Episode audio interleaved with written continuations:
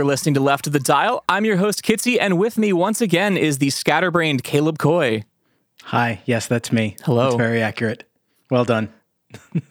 It's al- um, it's almost like that was the second time I did that in the last five It's minutes. almost like we it's almost like we practiced, like like we knew in advance. almost like someone forgot to hit record. I don't know who that could have been. that never happens. No, not at all. Nothing ever goes wrong on this show, and I don't know what you're talking about. Never. It never would. well, we have a guest this week. Uh, our guest has Yeah. a new record out on September 8th via Big Indie Records called Two Seater. Uh, please welcome Mikaiah from the Bots. Mikaiah, welcome. Hello, thank you guys for having me. Thank you for being here. so, Uh, the, that that intro it, it went so smoothly. Once So again, smooth, it- just like we all. Yeah. it's like it was rehearsed, It's but like it we totally practiced. Wasn't. Yeah, that's what it was. I didn't forget to hit record. We were just practicing yeah, just to make sure everyone knew what to do coming in. I told you we'd make this easy on you. yeah. You Pro move. Yeah, exa- that's what it was. It was a pro move, Yeah. not a bonehead mistake. I like that. Get that get that spin there. Yeah, this is Uh, how they so did good. Letterman. Totally, So totally. Yeah. so so Mikaiah, this is uh this is the bot's first album in seven years. Is that correct? It's been a minute. Um, just life stuff happened, and here we are now with the new album. Well, that's That's so wild. that's awesome. It's it's got to feel good to finally. I'm, I'm sure it's been a, felt even longer than seven years for you. So it's got to feel good to finally have it coming out here in a couple weeks. Oh yeah, yeah absolutely. It felt like an eternity. These songs I've uh, yeah spent some time thinking about, and yeah, now I finally get to put them out to the world and move on a little bit more. Well, that's that's So- awesome. Before we get too too much into the the songs, I, I gotta know. So, uh, in 2014, Rolling Stones declared y'all most likely to succeed. And then, Is that a real thing? I mean, yeah, it did happen apparently. I And, did. Well, I, I, I guess I, I should phrase that in a way that's not me questioning. Like, is that a real thing that you guys got that? No. Like, is that a real thing that they do? I've never heard of that before. I, they all, all kinds of surprises, right? They, they kind of just do That's whatever they wild. want. So, the Rolling Stone. Nobody tells them what to do. yeah, right. I, I didn't realize they did like a high school yearbook for bands. That's just wild. Yeah. basically, basically what that was. Senior superlatives for music. Yeah. I was voted most likely to end up with a podcast. Turns out, who knew? I'm just, I'm just kidding. It's all I accurate. was We didn't know what it's not podcasts. thing. Yeah, like- we didn't know what podcasts were when I was in high school. I'm just kidding. I bet it's a real thing now, though. Probably. I bet there's Oh, yeah. like some of the like like the, the theater kids probably get stuff like that now in, in their senior superlatives. For sure. drama kids. Yeah. Well, you love to see it. Hey, speaking of see it, that's the song we first heard coming into the podcast. Ah, that's very good. First You're one we're going to talk about. Yeah. Practice, you know? Kids Uh, this before. So, do you want to tell us a little bit about See It? What's, uh, what's that track's all about? What it means to you? Yeah. Um, so the song is uh, many of the songs on this album kind of. I have a song called Tatata. I have this one called See It. This one is based off essentially the phrase "I'll believe it when I see it," which is the hook on this song. And um, I keep on. a, yeah, I keep a running list of song titles and ideas and just kind of word combinations, and I try because I mean it's easy. I've done before, like many other writers do. It's easy to write about love and get inspired by love, but Mhm. you know, to Yeah. be able to write something just, I don't know, write a, a song about nail polish or something. Just like pick a subject matter and try to go with it. That's kind of where these songs came from. And that song "See It" was the phrase. Like I said, I'll believe it when I see it. And um, kind of wish it was more of a juicy story or a salacious like piece behind that. It's quite literally that. It's just a song about. Uh, yeah, just like eager for more, wanting, want, boy, you cried wolf. That it does a lot of things. It serves purposes. Like I want this thing. I'll believe it when I see it. Like I'm uh, kind of like a motive. It could work in many ways. I find that like it could uh, plays into motivation and, and kind of like telling yourself.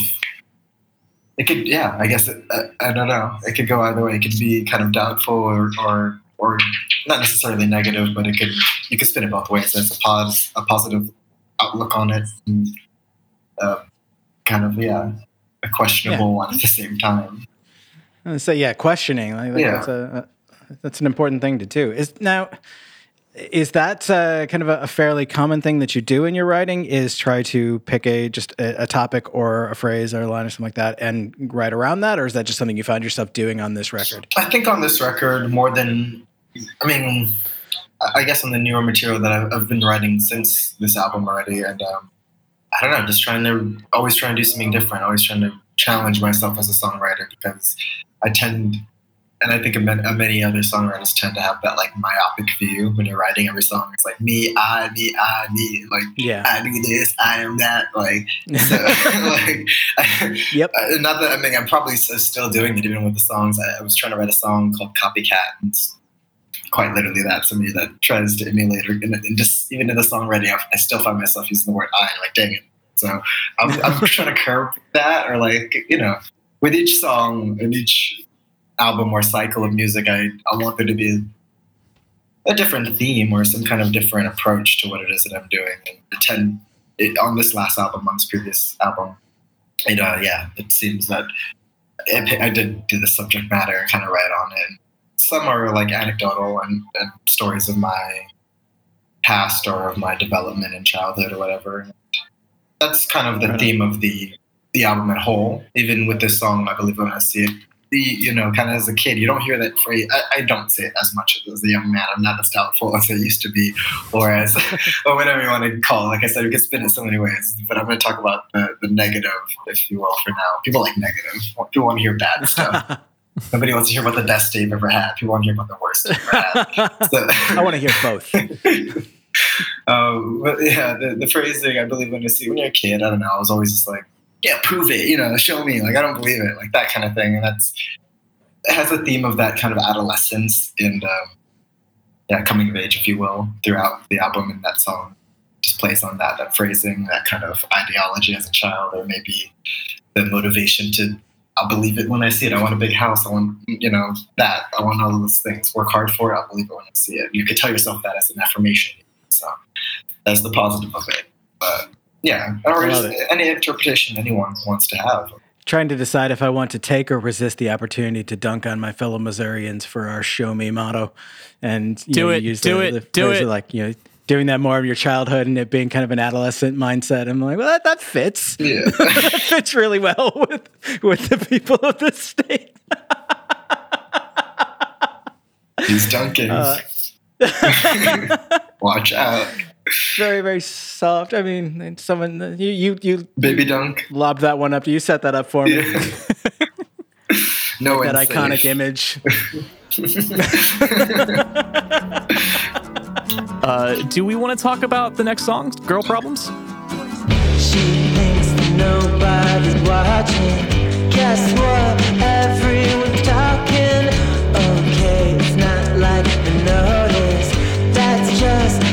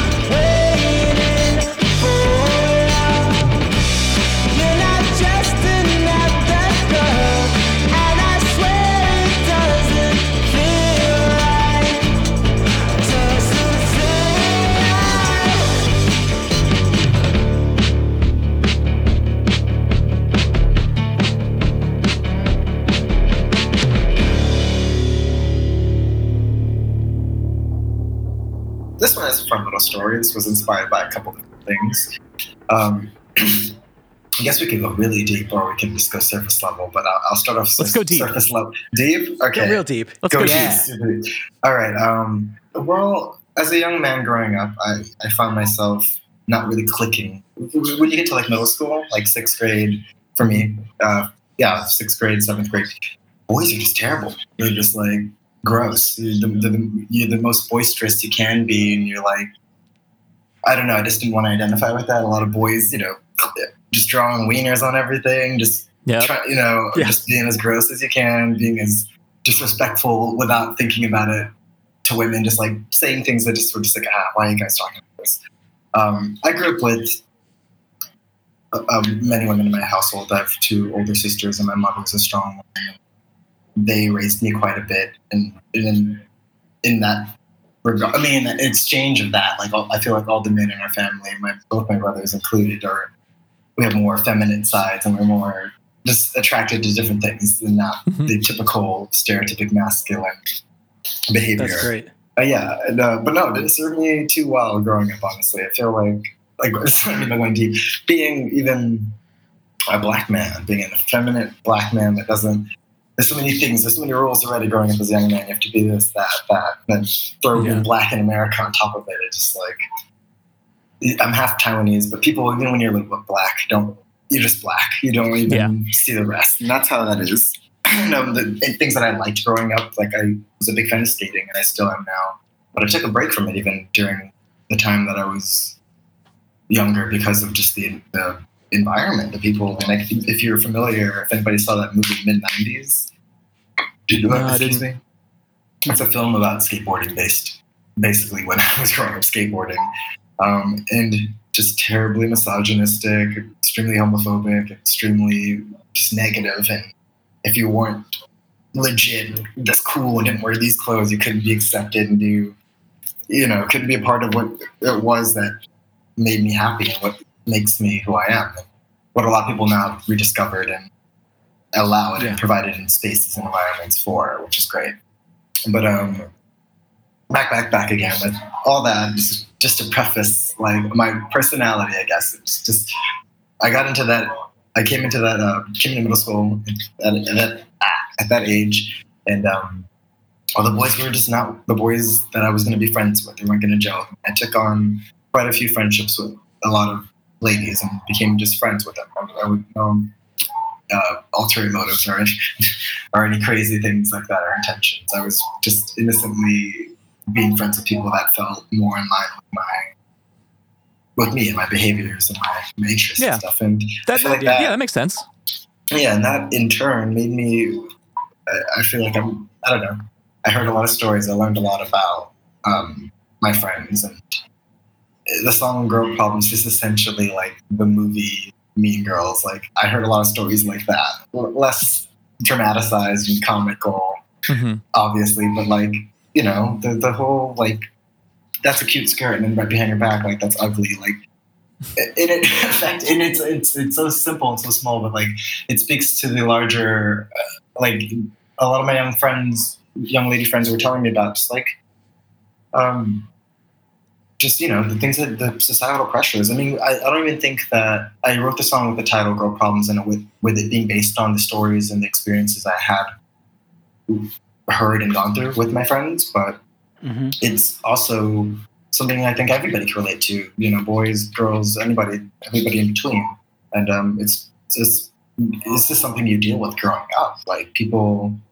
I mean, we made a joke because I was watching Twilight recently. We were, I was rewatching Twilight with my partner.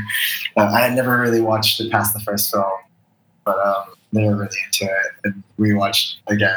And the, the scene where um, what's his name, Taylor Lautner, the the wolves. I don't know if you guys are familiar at all. Oh, Team yeah. The kid is like 16 in the movie, and he's ripped. Yeah. He's huge. Yeah. And Yeah. I'm like, I was 16, I didn't look like that. I Nobody looks like that at Nobody 16. did. he wasn't. Nobody but he doesn't, pro- he don't process that information as a child. You're watching this, and he's like, I'm 16 years old, and he's got a full beard, and he's ripped, and it's like, what am I doing wrong? Like, same concept. You get these Yeah. realistic. So it's a song about just more, once again, coming of age. It, it- specifically from my the stories I heard about my friends but larger than that, I think it relates to what I just said. Like we all have these unrealistic expectations to meet as what we're growing up to be, and this is I don't know. It's before we even discover what we realize we are and what we can be. Yeah. It's just so Mhm. many things that um yeah, just these distractions and like massive uh yeah, just that. I don't know. I'm not gonna expand on it anymore. I feel like I've said enough about werewolves and Twilight. but, but yeah. I I, don't. I, I gotta be honest. I was not expecting to get into Twilight territory on this podcast ever. So You never do. love You never do. you never you never I see it coming. that we you never see it coming and sneaks upon you just like a vampire. Yeah. One of the things that you touched on when you was talking specifically about like the skate scene growing up, uh, that idea of like it being like super cliquey and super um, like gate kept, and I feel like that's a, a pretty common theme that we hear talking to guests about the, their experience uh, in in music or in life, because we you know we try to get uh, you, as many different voices on the show as we can, and it's it's always I guess it's never surprising, but it's always interesting to hear how like that that experience uh, spans across like whether it be the music scene, whether it be skate, whether you know school, like academics, whatever. Like it- Werewolves, that vampires. exists. Werewolves, the werewolves and vampires. Which team yeah, are you gonna pick? Yeah. and like don't you dare pick the wrong team. Yeah. Oh, dare, don't you dare pick the wrong team. You can be exiled. You could be exiled from the island. They don't. Yeah. Yeah. You don't. Like go home. this is not cool anymore. Um, yeah, no, it's it's something that I didn't think. I mean, even with music, it kept me from liking everything I wanted to like right off the bat. I had to wait until I graduated high school to fully embrace everything because kids were so harsh and so hypercritical about what you can listen to and who you can hang out with and what like just what you had like if you don't listen to sick beats you're not cool. Like you don't know the new Lil Wayne song? You're lame. Like what? Like i didn't get a chance man. I was trying to do some other stuff. I don't know. Like excuses are not All of this, yeah all this when we're still like you you said this like when we're not even sure who we are as people yet like we're not even at like you can't even call those the formative years You're Yeah. still like still They're- they're- still they're- cooking at that pre-formative years, really. It's yeah. i'm in my formative yeah it's right now i'm 28 and i'm in my formative years like absolutely we're always Yeah. still learning like it's so just that alone and recognizing that has been a blessing to an extent like just knowing that you don't know everything because when you're 18 and uh, it's just it's gross and once again boys are gross i was a gross 18 year old boy too even though even though i was a nice boy i was still an idiot that's the I mean, reality like we don't Every know everyone was. Everyone was and is Yeah. and will Yeah. be. Like that's just how it is. again that's not even your formative years yet Yeah. like that's the time to be an idiot because you're still figuring it out Yeah. It's it's that weird balance too of like it's that age where like you really don't know anything, but you somehow think you know everything, and it's such a, a Mm-hmm. weird, dangerous combination. That that age, I remember being that age. I thought I knew it all. Now Yeah. now I'm like I don't I didn't know shit then, and I know even less now. So yep yeah the older i get the less i think i know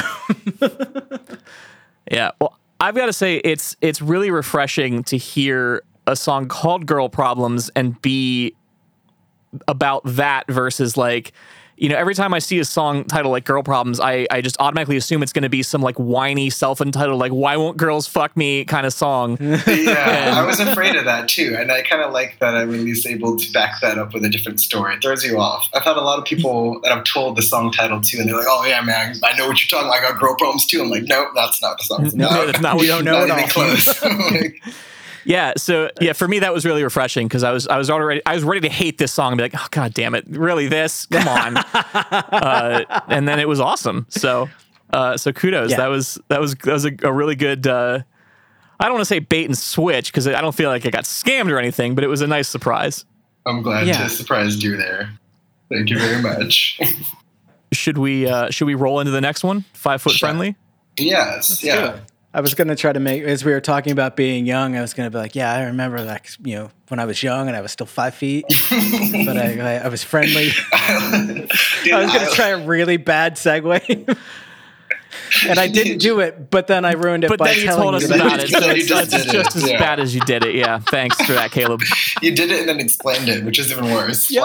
Yeah. It is. That's that's my mo. I, I deal with this every week. This is this is my life. I chose this. This is You did. Sorry, kids. I did it to myself. It's, you did this to yourself. You did, you did this to yourself. Um, no, great segue there. Because uh, funny enough, I was like five feet for the longest time. I, was, I remember that was a big issue for me, wanting girls to like me and being like just tiny and just everything else I said, just different, I guess, to the extent. But um, that's not what the song's about. Uh, I don't know. why I even used that as I was like trying to segue your segue into the song. Um, No, you did perfect. I used to be going. friendly. Um, um, I'm just being mean now. Sorry. Me too. And now I hate everyone. Yeah. yeah. Um, funny enough, we, we amongst our group, the label and the team, we I, I still even my band member, we just we debate whether it's five feet or five foot. When you Mm. see the words, when you see the FT, uh, like how would you pronounce that? It is a lot of people have gave me like we've had 50-50. People say feet or foot. I've been saying five feet friendly, but I, I will occasionally say five foot friendly as well, and I just where do I'm I, not- I don't even know. I'm not sure what I said. We'll have to go back and check the Yeah, check right? the tape for the record. But I think I said five foot friendly. I think is is what came out of my mouth. You're probably Which- right. I think it's interesting that like specifically when we're using it as like a single like decided measurement mm-hmm. as opposed to like I'm measuring this out and I have measured five feet when we say that is five foot. Like it, it's a weird quirk of, of the language that I don't I I I'm sure somebody has an explanation for it, But- but like But at the same time, if you were gonna if you were gonna add like tall to the end, like the descriptor tall to the end, like that is that is five feet tall. You wouldn't say 5 Mm-hmm. foot tall. Yeah, it's it's again, it's when when you have when you're using that as a like definitive unit and like that's Yeah. the end of the the the thought basically. Yeah. Like I would say like you know, I'm 5 foot, but I am 5 feet tall. Yeah. If you're me- if you're measuring me it requires 5 feet, you know, whatever. Yeah. That's that's what the song is But about. I, I don't know. not I don't know why we did. It's, Yeah. it's weird. I don't know. I, again, I'm sure there's a reason why we do it. Like English is a really weird language. Yeah. The stolen language that we pronounce terribly wrong, but Yes. yeah. Yeah, It's got so many rules and nobody knows any of them. Aluminium, aluminum. What are we? Come on, we guys. still What are break we through doing? is that? constantly. um, all right. the song, right? What was the song about? Um, once again, Hey, you tell I- us. yeah, right. um, this song is about. So I watched the film. I love films. I love horror films specifically too. It's a big part of my upbringing as well. Just think think they're great and fun. I laugh at them. And the, more ridiculous the scenario and murder scene, the more hilarious it is to me. But I'm not an evil person. I just like I just like entertainment. I also enjoy Pixar films and kids films. Um, uh, but with that being said, so I watched the film and I get inspired. I, on the very last album as well, uh, we wrote a song called um, "All of All of Them." I'm fading my song titles. I'm sorry, but it's about horror film. I love. I wrote about one in the first album, and I, I used horror movies as inspiration for this song. It's based off of the film um, Under the Skin with Scarlett Johansson, which Okay. is roughly five feet tall. and she pretends to be, if, if anybody doesn't know the movie, she plays a friendly, seductive character that kind of like drives around Glasgow um, and like abducts men and then like eats them or something like that, kind of kills them. And uh, it's just about that. It's about it's just about a movie. It's quite literally that plot. It's not as juicy as I'd like it to be either. And the, the fact that it's just I looked up Scarlett Johansson's like five three, so like five feet friend, which is I don't know. That's great. That's what I love it. did. I love everything about it. Sure. But um, And yeah. I, I wonder if it's uh, intentional in your songwriting or if it's just kind of the the way it works out. Uh, I noticed that um, "Girl Problems" has a very um, kind of very like summer in California vibe. It's very light. It's very like easy, uh, approachable. And this song, it's like you wouldn't necessarily hear it in like a horror movie soundtrack, but there's something slightly sinister about it. And like, is is that something that's like a conscious thought process, or is that like you listen to him after the fact and like, oh, that makes sense? I mean, I was trying to apply that that attitude and that like in my mind, I was like, it's music for like driving at night. I don't Yeah. know, with the with the hope being like tonight. I was like, yeah, like she's out stalking, like night preying On the like, prowl. Yeah, on the prowl, like gonna get these dudes, gonna show them what's up. Um, I guess that's where that came from. And it has the lyric for the bridge. It's like, I get what I can, so should you. Kind of just like doing, which is a bit more broad there, but like it's like I'm going after what I want. I do what I want. That's something I would say too. That comes from myself. Like I have to be able to do what I want and get what I want and go for it. And everybody should. Why not? Why shouldn't you? If you see something you like, Mhm. go for it. And um, it speaks a bit broader to that like kind of ideology and way of thinking, but at its core, it's just a song about like yeah, being cool and like driving through the night and like a little bit alien, a little bit different, like a little bit of confusion. It's a little bit of everything. It doesn't really make that much sense beyond. If you watch the movie, the movie doesn't really make that many does. There's so many different um, people that have these theories on what the film meant, but like yeah, just a wild ride, and that's kind of what the song was meant to emulate. Right on. And it has um, and it has a great feature from um, Eric Burton of uh, Black Pumas. He, he helped sing the hook on there with us, and we, we developed kind of that super chorus is what he called it, which comes in after that like piano break. But uh, yeah, it's it's not it's not That's haunting. cool. It's not haunting in a way that it would be for a horror movie, but like it's definitely like the, the melody, the chant of it has a haunting in my mind. I don't know, but so it all all these elements of just like broody darkness and like it it, it has yeah that's what that kind of came from and it was inspired by so Kitty, remind me, am I am I thinking correctly? Black Pumas was the band that did the really amazing uh, Tracy Chapman cover that we talked about a while back. Yes, yes, that's correct. Oh my god, they're so good. Yeah. they're extremely good um fantastic guys as well yeah i wish i could say something bad about them to make this like interview so much more like these guys are terrible they're the worst give, us- give us the juice. no they were great that's the worst that's the worst part is that i have nothing bad to say because they were fantastic Well, and they they they produced this record for you, correct? Yeah, I mean, uh, um, Adrian Quesada of the Black Pumas was the, the head uh, producer on this. Fantastic work. I mean, like he, I learned so much from him and about just like space, just what I, you know. Once again, just keeping open mind on what I said before. I didn't think I knew anything before, but that's what allowed me to learn. Going in with an open Yeah. mind, knowing that I don't know, and learning from him, and just yeah, taking home kind of the little gems and nuggets of knowledge that I, I learned and just being able to create with such a you know prolific like forward. He's, he's a, he's a I, I think they're in my mind they're they're legends already. Like they're like so um, the fact that I got to work with somebody so great that it's a contemporary musician just killing it both of those guys doing some serious damage right now. Um, and yeah just like take, bringing the songs that I had developed to a certain point and learning how to make them what they were with somebody that has, you know, years experience working with many different genres, so many different genres of music. And that's honestly why we, I was so stoked to work with him because he had worked with artists like Prince and like Daniel Johnston and like Wu Tang and like just random stuff. I was like, okay, like, yeah, That's awesome. some, some great stuff. So, And you're now on that list, which is awesome. Yeah. I mean, Yeah, it's a think about that. blessing. it's a blessing. I don't think about it. That's that's how that's how I operate.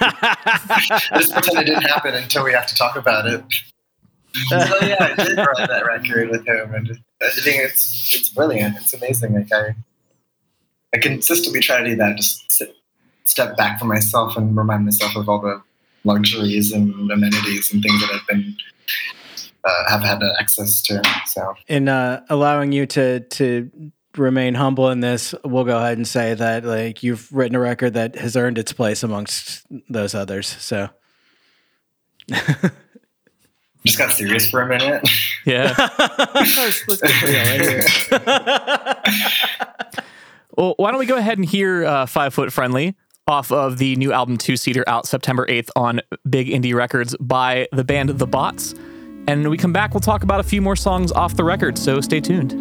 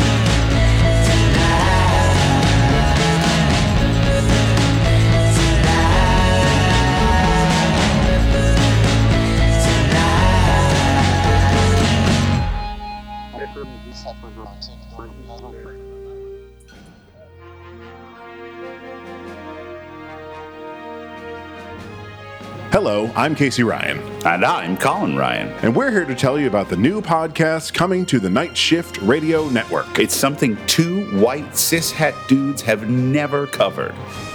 Star Trek. But here's the twist. The omnipotent god is actually a malfunctioning robot? No, well, maybe. But the real twist is we roped our mom into it. That's me. Hi, Mom. Mom. In the monthly podcast, we will cover all the Trek movies from the motion picture to beyond. Our lifelong love of Trek comes from being introduced to it by our mom at a very young age. But that's a story for the podcast. Look at you, Mom. You're a natural. That's why I'm the Admiral. So join us September 8th for our monthly podcast, Where No Mom Has Gone Before. Available on the Night Shift Radio Network, wherever in subspace you catch your podcasts. Now, which one is the one with the whales? Four.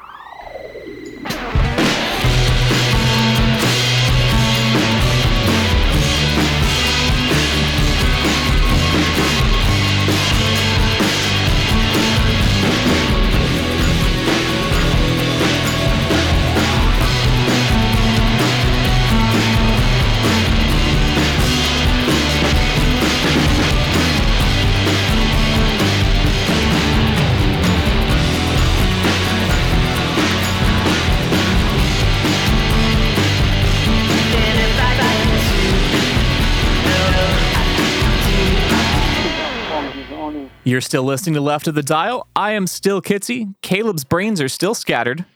Oh, everywhere. Just All over the room. scrambled. Wait, no, that's ooh, that one that Oh, got no, dark. no. that got real dark. I, I, Taking it back to the, the horror movie theme here. uh, I take that back. Uh, we are, of course, Sorry. we are uh, still, of course, talking to uh, Mikaiah from the Bots uh, about the new album Two Seater out September eighth on Big Indie Records, and the song we just heard coming back from the break was, of course, Scatterbrains. Yeah, Scatterbrains is a fun one for me because of the middle section where everything drops out and we like did some stuff, which is fun. But um, the song Scatterbrains comes from once again that just that word Scatterbrains. Just like the way it sounded, and um, yeah, I feel like you know we all get discombobulated, we all get confused. I was probably in a moment of severe confusion or distress and dysfunction where that made sense. And um, yeah, I mean, it, it's kind of when I listen to it back, let me think about the song myself. I might this might be one of the few songs that I want to hear a little bit of just to remember. Um, Go for it. but yeah, maybe right. It's kind of a love song, is what I think at times. It, it's, it speaks Okay. of lovely words, and it's kind of a song about like when you're. I guess at the end of a relationship, you're gonna be working that dark thing, man. You got me in that mood. Uh, Let it all out. Start crying on camera. With some water in my eyes.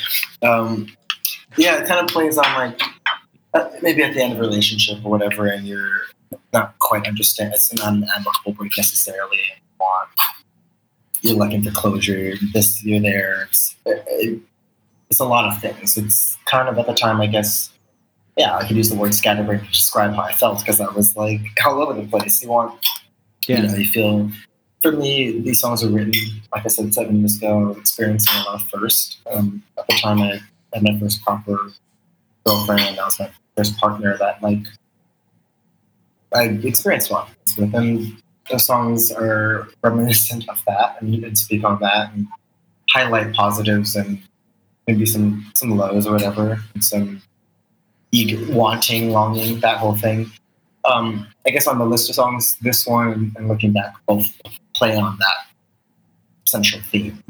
Um, and like I said before, it's something you can't avoid in most pop music. You know, you got there's a love song or two. It's, as much as I write about trying to be, um, a friend of mine had called his style of writing thought venturous or like thought something. Like I so- like that. yeah, so I try to I try to I'm, I'm trying to do that and then just always be like, yeah, baby, I miss you or. Like that song's great and stuff, and you gotta like it every now and then when you're feeling it or when you're feeling in love. It's, it's also great. I've done those, but um, yeah, this song was about that more of the feeling displaced and like uh, confused, wanting. Yeah, just reminding yourself, kind of, uh, which I guess in parentheses, that the original song title is Scatterbrains, You Remind.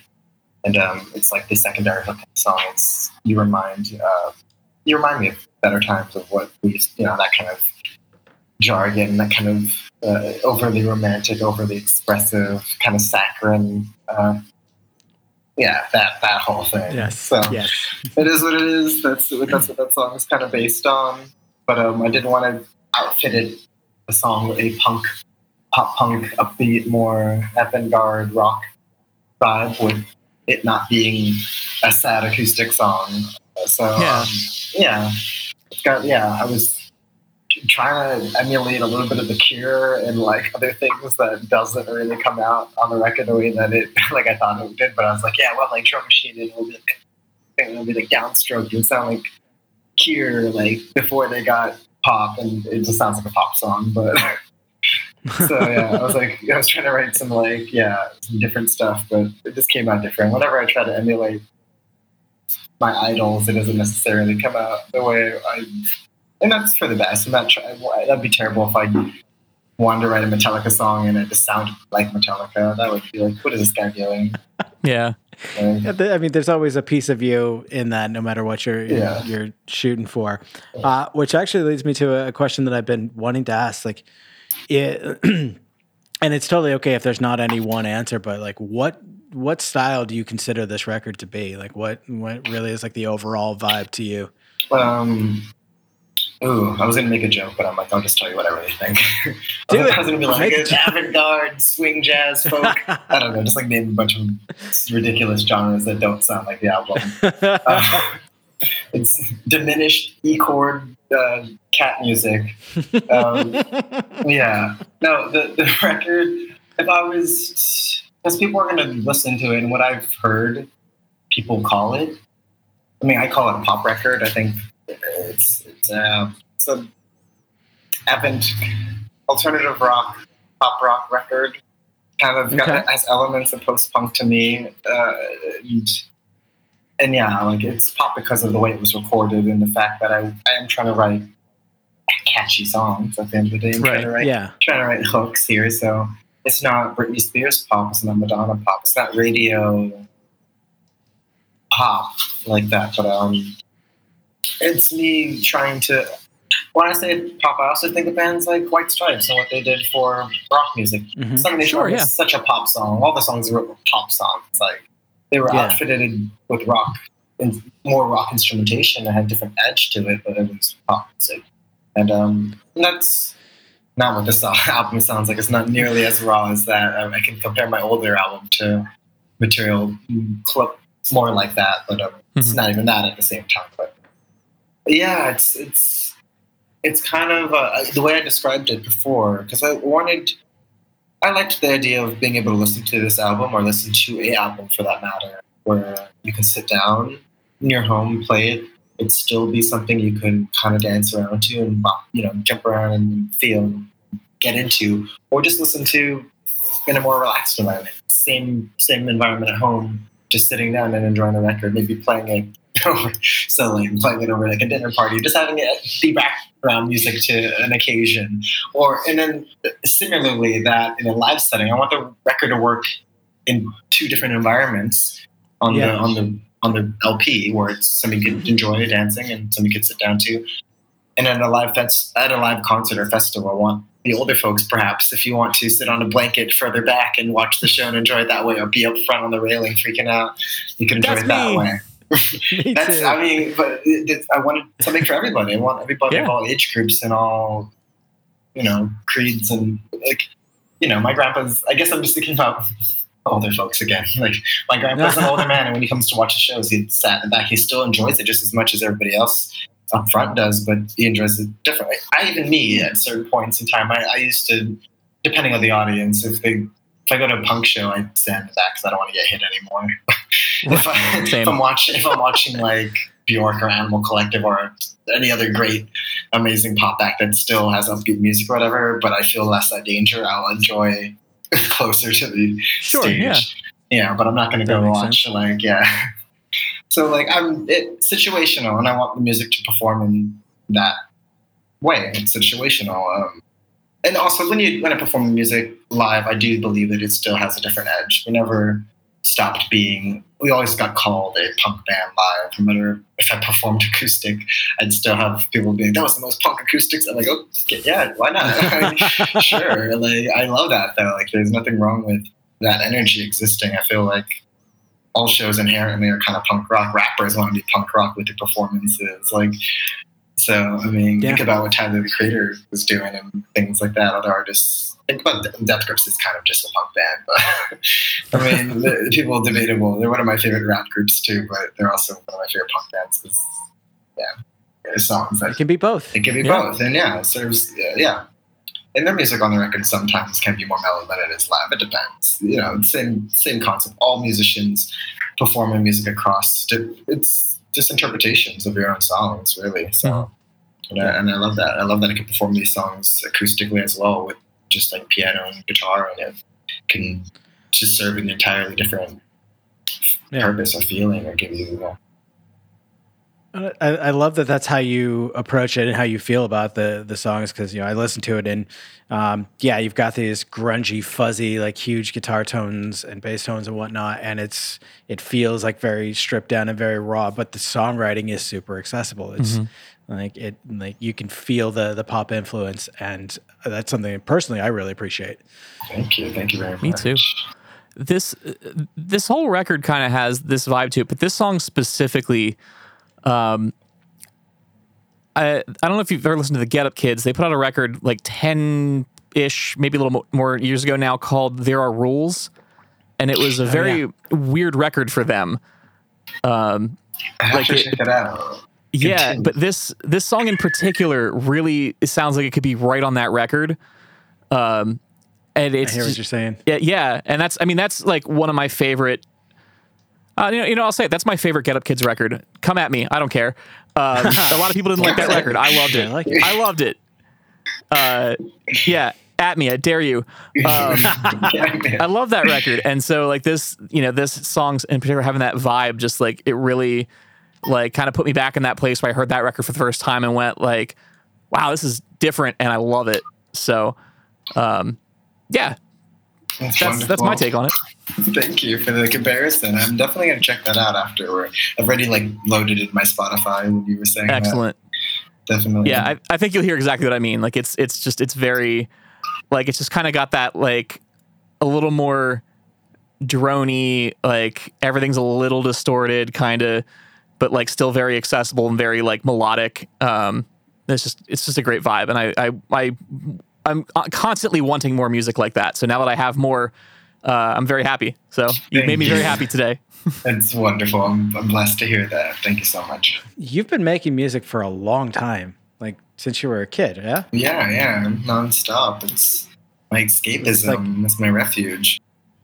This is like a, a family thing. I, I saw a reference in an, an article somewhere to like your dad put on punk shows. Is that a thing? Am I did I read that correctly? Yeah, that's that's roughly uh, correct. My dad was a worked for Goldenvoice many years back in the days and brought on a lot of the uh, punk bands that, quite literally all of them, like every single one, like Adicts to Siouxsie and Cure and Sex Pistol, like everything. Like they put a lot of shows on that had um, a lot of great acts come through, and that's how I, I kind of really got into music or against this the subcultures and I mean what wasn't popular during the time that I was growing. Not that I'm like basically old or anything, but just it wasn't a thing when I was, you know, MTV had.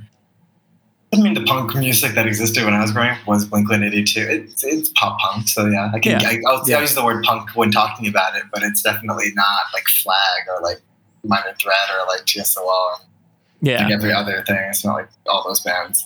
And some of my favorite punk bands are. I always I say this all the time, uh, and this is what I guess I try to be a part of when I'm. I, I still want to identify as punk, or I still identify as punk, even though a lot of this music clearly isn't punk punk rock.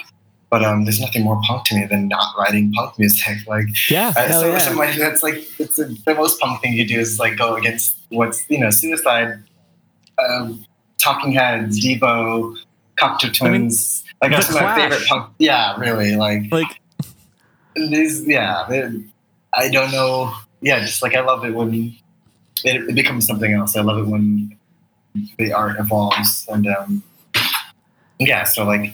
Sorry, I lost my train of thought. I'm just like reminiscing how much I like music. Okay. I'm like, no, that's, that's great. awesome. That's the whole reason we started this podcast was just to say how much we love music constantly. So you're you're Yep. you're right on track.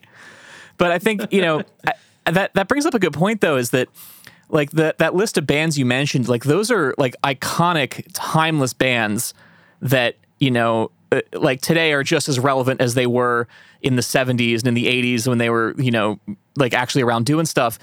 And, you know, you've got so many uh, other quote unquote punk bands that sound like every other punk band out there that are just like forgotten to time because they're not like they don't really stand out. And that's not to say they weren't good because so many of them were, but mm-hmm. like you know, I think if if you're looking at like aspirations, like you know, I think trying to be something unique, like like a band like the Talking Heads or like the Clash, you know, that's you know that's really like a real thing to me versus like I want to sound like Blink 182. Like, yeah, there's a million bands that sound like Blink 182. Like, that's cool if that's what you want to do, but like you're gonna get lost in that noise. Whereas if you're doing something like truly unique, no one else is doing, like you're people are gonna be talking about you 20, 30, 40 years from now, which is to me really cool. I think so too. That's that's why we're all still talking. That's why I'm still listening to it. It still has such an Yeah. impact. I mean, it's great. It's it's beautiful. I love that music can do that for and I hope to be a part of it. I'm trying to participate in the larger picture and make my do my part. Try to, you know, make people feel hopefully the way that I felt about some songs that up listening to, which is all, all you could hope for, want to do. You picked another track that you wanted to talk about. It was called Tattletale, and if uh, if I'm not mistaken, in the, the list of tracks that we got, is that's going to be the the final track on the record? Um, yes, that is the final track on the record.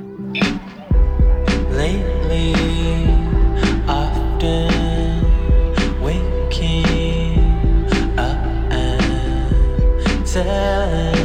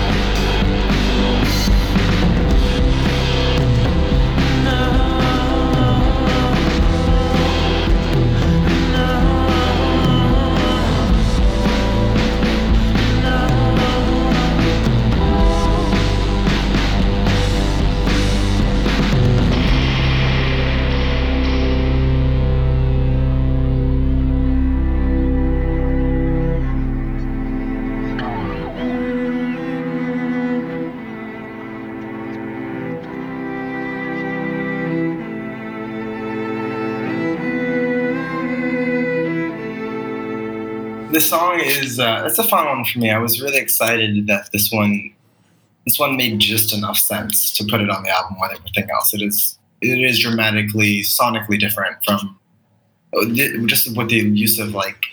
I mean, I don't even know if you can tell what the instrument is. Like, I it's electric. It's an acoustic guitar that has been like chopped and resequenced to a.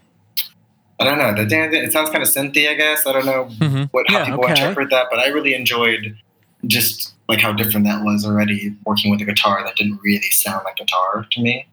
Um, Yeah, and I yeah, I mean, didn't know that was guitar. yeah, it sampled the guitar Very from cool. a popular, a very popular song that I'm not going to talk about because I don't want to get sued. No, um, resampled, I chopped up note for note, like out of a out of a very old song, uh, and just resequenced to this, this uniquely different melody. It sounds nothing. If I did reveal the sound source later, which will probably come out, um, it's it. I feel like I'm in the clear, but um, it's not like I sampled like you know hit me baby one more time like it's not that obvious so um, the guitar line yeah is, i thought it was really unique and kind of synthy and almost dancey in a way and then uh, the song itself doesn't the subject matter doesn't really lend itself to what the instrumentation or the vibe of the track is necessarily but um it just kind of came organically with the song once again based off of a phrase the, the phrase telltale um, Mhm. and just like once again, kind of like childhood. I, not that I was a snitch. I didn't say anything. I didn't talk. But there were there were some kids that you know that are not that are not with us today because no, I'm kidding. Um, there are some kids. That, We got dark there There's for a some kids that got stitches. there's some kids that got stitches. and rest in peace. You know, and condolences to their mothers. Um, no, yeah, the song is. Uh, sorry, I'm so bad. I tell terrible jokes. Just my thing. Forgive me. the song's about dead children and keep your mouth shut. Yeah. Moral of the story. Um, I'm like actually trying to think about what the song is about, and I'm just thinking about what I've just said. Uh, the song is yeah. The first opening lyrics is um, lately, often, um, making wait, um, waking up and telling stories you'd keep for me. Um, I don't know, just lyrics about somebody that just can't help but tell somebody's secret. They're like, first thing I do, and you tell me this is, I'm gonna tell somebody else. Is kind of where that came from. And the line, Rude. rude, right? extremely rude. and so many people would. It's the, it's the same situation where it's like um, you tell your friend or whatever, or like if you have brothers or sisters or any kind of siblings, and you tell your sibling to be like, "Hey, don't tell them, don't tell mom or whatever that I want this," and then the first thing is, "Mom, Mikaiah says he wants that," like that kind of vibe. Like ugh, kids that do that, the worst. Those song- songs about those kids. And the example I set up wasn't the best example, but you get what I'm referencing. Some of I get what you're referencing. Yeah. yeah, I hate that. That's what the worst pet peeve. I don't experience it much in my adult life, but there are people that still do that for fun, and it's, I hate them. I'm one of those people. Um, Now, I'm curious.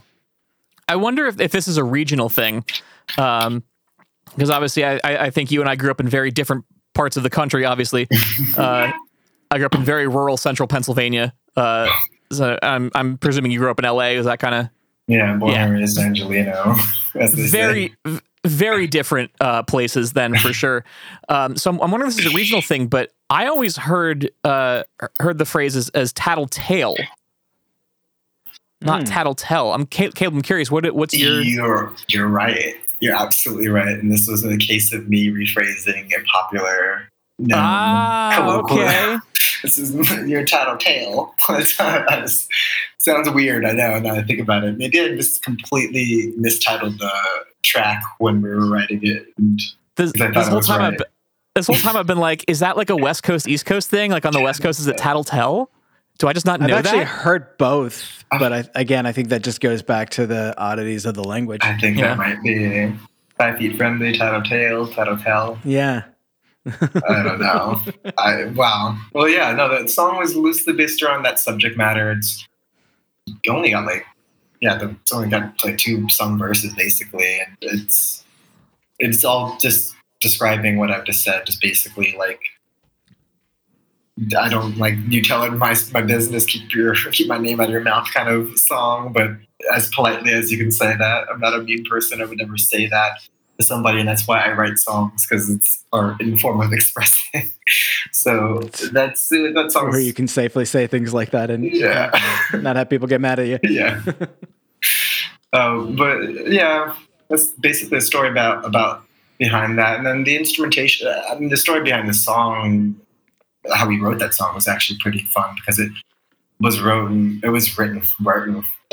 Can't speak English. It was written with like um, multiple time signatures within the song. They're very like minuscule and not super noticeable because we try to nudge and make this like mess of a song flow as if it was one continuous like yeah BPM. But it, it was a bit of a mess to get that together. It took us. It was probably one of the longest songs on the album to record because of just that and um, making sure that everything sat properly and then we used a good deal of real drums and synthetic drums and to match up the synthetic drum hits that we were programming with this oddly timed signature song was it was like a I was almost afraid the song wasn't going to get made for a minute. We were in the studio. I was like, "Is this is this going to be just off the record and wait for it to happen in a later date or whatever?" And um, I'm just really glad we got it to work. And like I said, I'm glad it actually makes sense with the songs on the album because, and especially the second half when the song kicks in and you got this kind of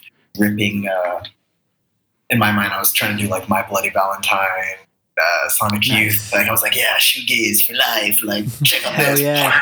Like super grippy, nasty sounding guitar section. Um, but yeah, and just like be juxtaposed to the like angelic, over reverbed kind of ah, vocals, and um, yeah, just yeah, it's kind of what the song song came together to sound like and what it was, uh, what I planned on. It's also one of the most closely uh, sounding sonically to what I demoed. It was one of the few songs that I demoed on my own that, like, if you were to listen to the first, the original demos, it sounds nearly identical minus the live drums. So every other song did go through a much more dramatic, pronounced uh, change from, the demos that I, because I record everything.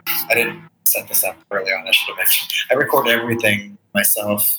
On I, I should. It's about time to like start recording on the computer because I get I get a lot of hate from real musicians. But I record on like a very cheap portable eight track uh, like Tascam recorder, and it does the job. It gets Awesome. gets me. Thank you. I, I like I like it for the purposes of of the limitations, and like I know I'm a person that if I had in unlimited channels, you would have the you would just have a super sound. It would just be like twelve guitars doing the same thing, all with a different pickup selection. Why? Like I would just do Yeah. insane things like that. just like it needs more tone, and I'm just Give it to me. Give it to me. but like. I still do that. Yeah, there- I still There's room for that, and like there are some really amazing records that are like that. But it, like if this if the song doesn't need it, then you don't have to put it on there. And that that approach to like intentionally limiting yourself to see what the song really needs, like that's incredible. I think you. I, it's not so much that like oh more people should do that, but like that's a, a thought process that I don't think a lot of people go through. Yeah, I mean, s- sometimes giving yourself limitations is the most creative thing that you can do because it forces you to solve problems in a way that you might not if you had, you know, limitless possibilities. And I know just as, you know, as, as someone who started out making music on, you know, like a four track Tascam cassette recorder, um, and is now making music in a, you know, uh, Hey, look at your uh, studio. I was gonna say, look at your yeah. space. in, in, in like a computer based studio where I have basically as many tracks as my computer can handle before it catches on fire. Um, you know, it, it's sometimes I miss the limitations of, of being like, nope, we only have four tracks. We gotta we gotta really think about what counts here. Now it's like, oh, we can add that in, no problem. 17 tambourines, why not? Yeah, let's do it. Like, who cares? Uh, so you know, I think especially for for demos when you're like writing a song, like if you can make a song work in that context, then like you can make it work when you have all the tracks in the world. Yeah, which Um, I do do. Once I get to the real studio, I'm like, bring out the 17 guitars. Yeah. Like, which is which is when it, that's when it's time to do that, you know. But like if you can't get the song to work in its most basic form, then like eh, you know no amount of layering things is going to help it. So you know I, I think you know I think there's definitely a, a, a argument to be made that like demoing in, in those kind of contexts is actually probably really effective. yeah, it's uh, it's proven pretty successful for me. I'm very proud of the things. I'm proud of myself even when I'm able to accomplish something like just make a track like work with multiple instruments that like you wouldn't. I don't know. I, yeah, even just like I, I guess representing the section that I had developed um, where the song breaks out and it goes into like a piano. Oh, I'm referencing, sorry, Scatterbrains. There's this uh, piano part performed beautifully by Peter. Um, forgetting his last name. I have it somewhere here. It's written on the credits of the record as well, but um, he's got a long, like, very cool name. Um, but um, yeah, the section on that, like I um, sample like some Chopin or Chopin. How do you pronounce his name? Right, Chopin. I can't do it. Chopin, I think. Yeah, I don't embarrass myself any more than I have been. Um, but I sampled some of that as a placeholder, and it was like the idea I wanted a beautiful piano section, and just to even like do that on the gear that I had was like so sketchy. I had no, I didn't, I don't record on these. I have metronome on the Tascam, but I record without it. So like just listening and trying to, I find that I've tuned my ears sometimes to like certain sounds or just bettered my human timing because I working on a just a loose kind of yeah like non uh, uh, quantized kind of base or whatever yeah. So i'm like yeah like, when i write on these when i write my songs on the tascam and i'm able to come up with anything i'm always really impressed with myself and i'm really surprised how decent it sounds. And like i say it sounds great but it sounds decent enough to present to uh, somebody to translate my ideas at least. Mhm. and um and yeah definitely it's, it's so easy to get because i've got so much gear like i've collected a lot of gear over my last my couple of years of making music and um and it sometimes yeah it makes you feel kind of dumb when you're like you have like 14 pedals in front of you and you can't even like make something i don't know like i need to strip back sometimes and just Yep. like yeah write on an acoustic guitar write on an unplugged electric guitar and just sit there until i find something that i like and then yeah then i plug in sometimes so my methods are very um yeah i take i try to take a step back and also because i know myself like i know i'm me and no matter what i do on whatever instrument it's going to sound like something that i like sound like me even like this Yeah. new album i feel like as much as i was trying to sound different and it does sound different it still sounds like I had a friend tell me, like, yeah, it still sounds like you. It still sounds like bots. And I was like, cool, I guess. Like, I took offense to it for a quick second, but then I was like, no, a lot of musicians, like, want spend their whole life, like, you know, you're trying to, you want to have your sound. You want to, like, Yeah. I'm so happy at a young age that I already just sound like this, I guess, which is cool. Hopefully, I can still change it up within the sounds that I, that are reminiscent or familiar to me, but, like, I, I still want, yeah. All right, they got off base. My that's the most like loosely Yeah, tangent. Sorry about that. That one was like that was trash. You know, we we've never once gone on a tangent on this podcast before, so uh, no, this, you know we'll have to cut that for sure. But yeah, I don't even know what to do now. yeah, I think I think the podcast is just over. Like, I think it's just over now. Um, no, not at all. We we do have one more song to talk about that we're going to close out the podcast with. But before we do, um, obviously your record two seater is out September eighth uh, on Big Indie Records. But other than that, is there anything that you want to plug? Uh, people, where can people find you on social media? That kind of stuff. Like, this is this is your chance. What do you what do you got? Yeah, socials, all the you know bots. Follow the bots on Instagram and, and Facebook and um, all the other major platforms. We're on all the streaming platforms. The songs will be out on uh, on Spotify and Apple Music and um, all that good stuff. Uh, Bandcamp, you can, I believe, you can. Uh, Jeez, man, I really feel like I don't know what I'm talking about. I'm sorry. I'm like just guessing. Um, yeah, we got tour coming soon. Um, yeah, we're trying to plan a tour around October, uh, Pacific Northwest. Um, we're trying to do some yeah some dates over there, which would be really nice. Um, so like Octoberish is what we're hoping for. If not, um, a little bit November. We might have to. We're still putting it together, so we'll see how the dates come together. But um, working on that, um, we are releasing a mini doc with some with a, a, a bit of the making of the album, the process, and some of the stuff that's happened over the past couple months. Um, it's going to be a three-part documentary, mini doc, so that's going to be dropping in, in pieces. We've got the first one coming soon, from what I understand. Um, we're working on a new music video that we will be dropping for Five Feet Friendly. Um, we've got a couple other little songs we're working. We have a little uh, tune that we worked on with uh, Robbie Krieger that we will be releasing eventually. So it's been pushed back a little bit further than we liked, but um, just due to timing and just everything, all the events of the Sure, world. And, yeah, so we're working on that. But the track with Robbie Krieger from The Doors will, will be coming out eventually after the post album. This has been a, a lovely time uh, looking back uh, on this record with you. Speaking of which, is the last song we're going to talk about. Boom, nailed it. Nailed it. So good. I would like my podcast host award now, please. Very proud of you. Uh, yeah, tell us tell us about looking back. Um, looking back is I got, had to put in one of those uh, acoustic jams. I wanted originally the plan was when writing the song and uh, presenting it to the group. Um, I told the producer, I told Adrian that I wanted an acoustic song with no drums. We ended we ended up putting drums on it, but at the very end, and I think the way that we did was extremely effective and kind of elevated the song. We did um, we kind of copied another copied another band. They copied Spoon with their amazing. They had this technique, and I forgot what song it's on right now. I'd have to find it later, but it sounds is just it's like it's just piano and like persistent like one dun, dun, dun, and it, it's that's what kind of keeps piano is a percussion instrument. Uh, Yeah. a lot of people don't. Yeah. Yeah. people don't consider or recognize it as that. But if you looked at the classical list instruments, piano is a percussion. So it totally makes sense that that keeps the rhythm. And we did we didn't do that on our song, but we bass and guitar is what keeps rhythm for us throughout. And there's shakers. So I, I lied. There's no. I didn't want typical. I didn't want kit drums on the Yeah. album. I wanted auxiliary percussion and everything else to fill the space.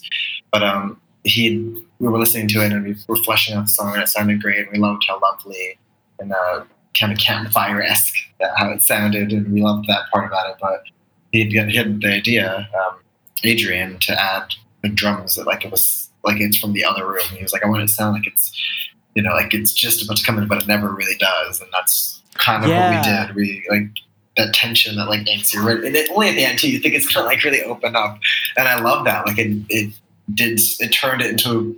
It's not even a. It's a rock song in my mind. It's a, an acoustic folk rock tune, but it made it more of a rock song in my mind and gave it this kind of edge and like just changed it from what it was before. And um, it's one of those songs as well. Like I was saying, that is a, a more of a. It's the most lovey. It's most like rom- overly, overtly romantic songs on this, on this album. Opening up the lyrics that have, um, sing like, "Can you talk to me every single day till I die?" Some like Romeo and Juliet stuff. um, but uh, and, and I'm, I, I laugh a little bit at, about it as I'm saying it, but I mean, I'm a that is the kind of person I am. I am hopeless romantic. I love uh, that kind of love. I want. I, yeah, this is what I look for in life, and that's what I'm about. But um, yeah, the song is about looking back, about remembering past relationships fondly, and thinking about yeah, just kind of where you are now, knowing that things won't be what it was, but being able to move forward with, like, you know, how, like, after, I'm trying, trying to phrase, just, yeah, like, um, just looking back on all the things you've done in general, like knowing that there's negatives that ended the relationship or whatever connection or what you want to relate to the song, you can still, even with friendship, I don't think it necessarily, it does speak romantically, and that's kind of where I was coming from. But I think I still it can be applied to a friendship, a strong friendship, a love of friends. Sometimes friendships don't end amicably either, and it's you looking back on just the positives, remembering fondly, and as we all should, we shouldn't harbor or hold or you know negativity and like it's just it's just bad for moving forward, and that's why you don't want to look back, I guess. Or I'm in the song, it's like I'm always looking back, but like always looking back to move forward. Like you know, it, it plays to so many things. It does the same thing I had spoke about before with um up into interpretation. Yeah, just like Mm-hmm. yeah, it's hopeful. It's kind of reality affirming. It's it's it does yeah, it does whatever the viewer or because I've listened to many, and I kind of like that about. That's my favorite thing. Not that this song is any, it is reminiscent of. It, I tried. I guess it's semi reminiscent of like an oldies jam that I, I've heard and like probably was thinking about when I wrote it. Yeah. But, um, but I love that about oldies songs or about specific like when I think about um, like Rob Net songs or like whatever. Like it's songs I listen to at some of the happiest times in my life and also the saddest times in my life and like i love that it can play to both of those emotions and that's just harkening back to me saying what i said before like interpretation where you are at the time and what you're feeling and i just love that music is like that omni it's everywhere it just like does what it needs to do. It serves its purpose. If you want to cry to it you can cry to it. If you want to cry to it happy tears you can as well. It does so many things like yeah. Um Yeah. yeah it's a song that i yeah that i would be happy that i wrote with the intention of performing and, and looking at it different ways. I knew that it would evolve. So i wrote that song. That was one of the earliest ones i wrote. That one was written about seven about eight years now. And um and it was once again pretty much just that song as well. That was not didn't sound anything like that. The demo version doesn't sound that closely to it as on the record but the exact structure and everything written was exactly the same song. Uh, it's produced better. I like to think so, at least. The decision to to use more like um, simple percussion and piano and things like that throughout, rather than full drum kit, really allows you to to play with layers and have a lot going on in the song, but at the same time, like musically, there's still a lot of space for that energy that you're talking about in the the lyrics and in the the meaning to to let people just kind of sit in that space and think about it. So like, it's a really uh, really like accomplished. Wow, thank you. I like it a lot. Yeah. I mean, we, we definitely try to provide space. Like, it was, we did a lot of things to the to the drums. Uh, we played the drums with chopsticks. We played no cymbals on pretty much all of the album. That was something that was like a joke to the drummer because he really wanted cymbals, and we were like, "No, man, we, we replaced the cymbals with foam." So he was just hitting foam. if you see, you'll see in the documentary. It's hilarious. The mini doc. Oh, I can't wait to see that. Segment of him So playing with chopsticks and hitting foam, and he's like, "We're like, yeah, make the drums just sound really minimal. Like, don't you don't need to like no fills, no shikadugas, just only like only builds. Like it was so specific, but it lent for it presented the what we have here now, and I'm I'm happy because it's still it lives it's Yeah. a different life in the live section. We we we both kind of um you know. Uh, what was I man? I can't speak basic English. I'm like we uh we like yeah go off off the improvise. Wow, I remember the word Yeah. improvise. Yeah, we improvise a lot live and add you know and add flair and embellish certain sections. So like sure there is no sim- cymbals on the record, but when you see the songs live, there's loads of simple. And now that you know that, maybe when you listen back, I, I think it's kind of weird. Like you listen to songs like, oh yeah, there is not a single cymbal hit besides like hi hats in this song. Maybe Mm-hmm. like a riot or something, but yeah. Yeah, I didn't I didn't notice that, but now I'm excited to go back and listen to, to all the, the Yeah. lack of cymbals. That'll the be lack of cymbals is insane. we had a MIDI a couple cymbals in there because they were like, "There's, there's not enough. There's no cymbals." So like, put one hit here. like, okay, it works. So like, there's like two or three MIDI cymbal hits and like very much no The cymbals. ma- but um, yeah, magic of the digital. magic of digital. Just needed a cymbal hit. We'll just, we'll just click right here. There we go. Done. Um, Can't do that on the uh, on the No. on the old Tascam. no, you cannot. No. nor would I really want to, but it served its purpose. We were like, you know, we were at the end of the recording session and we were like, we need at least one simple hit. And We were already back home, so we just knitted it in. But don't tell. Shh, all, So the looking back, he realized it needed more cymbals. Yeah. Oh, I did it too. I did it too. It's my job, Caleb. I know. um, yeah, I think I've said everything to say about the song. That's great. Right on. Awesome. Well, Mikaiah, thank you so much for spending some time with us this week to talk about your record. We're very excited Yeah. about it. Um, it's, it's a fantastic record. So, as I'm sure everyone listening has already heard, because you've just heard a bunch of it, but definitely check the rest of it out on September 8th. Uh, once again, it's called Two Seater. It's out on Big Indie Records by the band The Bots. And yeah, that's that's what that is. Do that. Yeah. Go go go buy it. You, you said it'll be on Bandcamp. Yeah, it'll be everywhere. Everywhere you can yeah. get buy and stream music, it will be. Hell yeah. Well, go go find your favorite place to buy and stream music and, and buy and stream it. And you know, just just be cool. Be cool. Do that. Be cool. Just just be cool for like a second. Thank you too so much. You are so you are so welcome. You're welcome back anytime. Uh, another seven years. If you got some new music, hit us up. We'll hopefully we'll still be doing this. Right? It won't, it won't be that long this time around. Yeah, hopefully. got some- Hopefully. Yeah, right. This has been Left of the Dial. I have been Kitsy. Caleb has been Coy. Thank you so much for listening, and we'll be back next week. Can you talk to me every single day into the day I die? Oh, why see the way I do? And will you walk with me? Never really have a chance to make with what you can do.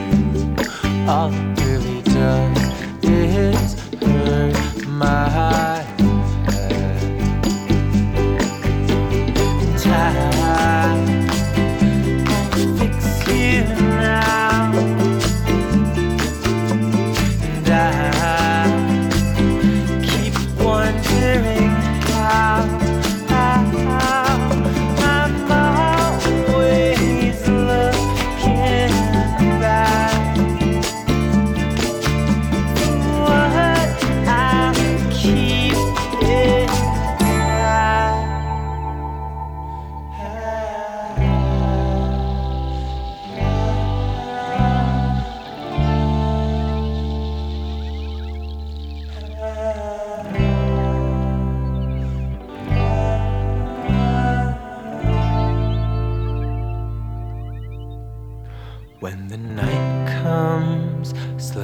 Walking towards the incandescent lights.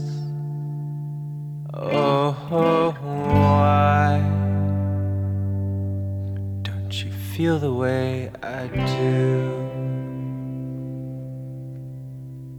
You know, when you thought of me, you never really had the chance to make with what you